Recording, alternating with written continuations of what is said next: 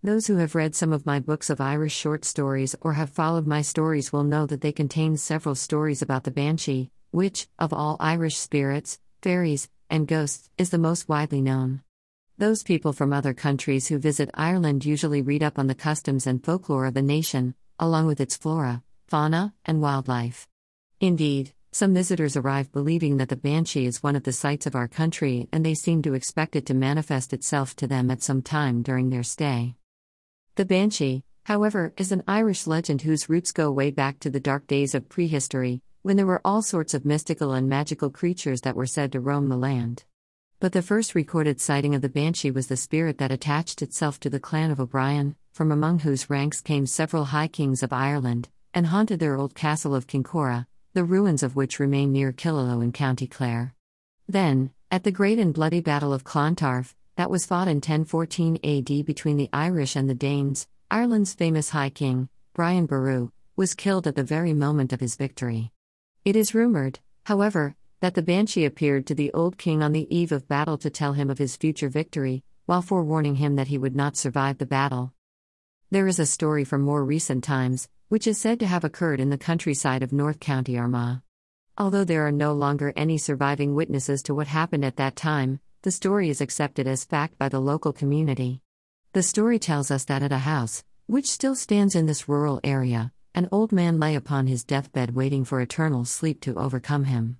The man's three grown up sons had, in the meantime, sent for the local doctor and were anxiously awaiting his arrival just as the first light of dusk crossed the sky. They were having a smoke on the front steps of the cottage, and they quietly chatting among themselves when they first heard the heavy rumbling noise of coach wheels on a metalled road. They looked up and they saw a huge, black coach drive into their farmyard, which stretched out from the main door of the house. Nervously, one of the old man's sons went down to meet the coach, believing that it was carrying the doctor, but the coach swept past him at speed and continued to move down the lane to a gate. Witnessing all this, the other two sons ran after the coach, which was became hidden from view by high hedges, but they could still hear the rumbling of the coach wheels. In their rush, the two young men almost crashed into the gate, which was closed across the lane and barring the exit. The rumbling of the coach had stopped by this time and the carriage itself had totally vanished, without leaving as much as a wheel rut in the ground. The large padlock on the gate remained completely intact, and there was no sign at all that the gate had been tampered with. But, a short time later, the doctor arrived at the house and he quickly came to realize that there was nothing that he could do for the old man, who died quietly only an hour or so after the visit. There is an older story, which relates to an event that took place one night in early spring, in the middle years of the 19th century. Two house servants had been instructed to await the arrival of a coach, which was bringing home the family's eldest son. The young man had traveled to England, and further afield, seeking a cure to the illness from which he was suffering, but all his efforts had proved to be fruitless. One of the servants, who had been dozing in the hall, was suddenly awakened by the heavy rumbling noise of an approaching coach. Still half asleep, he immediately awakened his companion, and they both went out of the house door and down the long flight of steps to open the carriage door.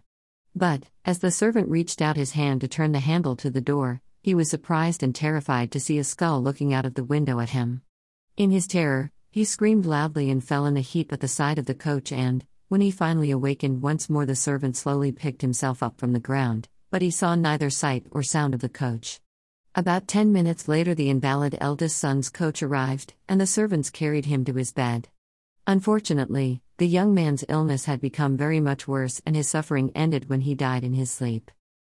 On a winter's night, at the beginning of the last century, a coach was seen by a gamekeeper who was doing his rounds of a large property, which stood in a scenic wooded glen among the beautiful glens of Antrim.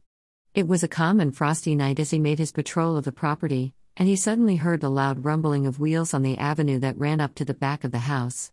But he knew that it was not possible for any vehicle to be arriving at the property so late at night, and all sorts of strange thoughts began to enter his head. Recalling ancient legends from the district, his thoughts quickly turned to the possibility that the noise could be the approach of the death coach. As this possibility dawned upon him, he ran to open the gates on the avenue before the coach arrived, and he just about managed to open the last gate and throw himself on the ground beside it, when he heard the coach go past. With his head buried in the damp ground, the man did not actually see the coach itself as it went past, but the next day he heard the news that the property owner's uncle had died suddenly in London.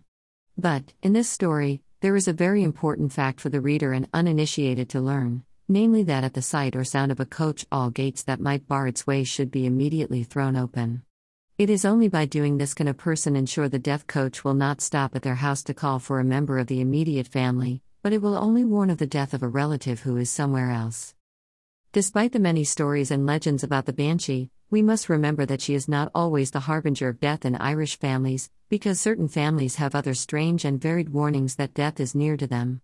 There was one local family that I recall, who believed a death in their family is foretold by a female ghost, dressed in a white satin dress and opening the door into the living area where she walks across the room and through the hallway.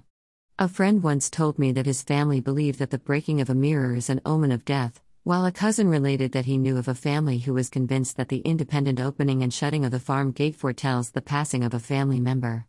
Among Irish families, there are varied traditions concerning the foretelling of death, including one that says the cry of a cuckoo, in any season of the year, is a herald of death. In another family, that warning of death may be the sound of a ringing bell, even when there is not a bell in the house. I can remember my uncle's wife telling me, at one time, that a rat crossing their path is a warning of a death in her family, while a neighbor's family are certain that seeing a large white owl is a certain sign of death among them. This list is short, but I am certain that there are many people from various areas of Ireland who could add to my list and make it much more comprehensive.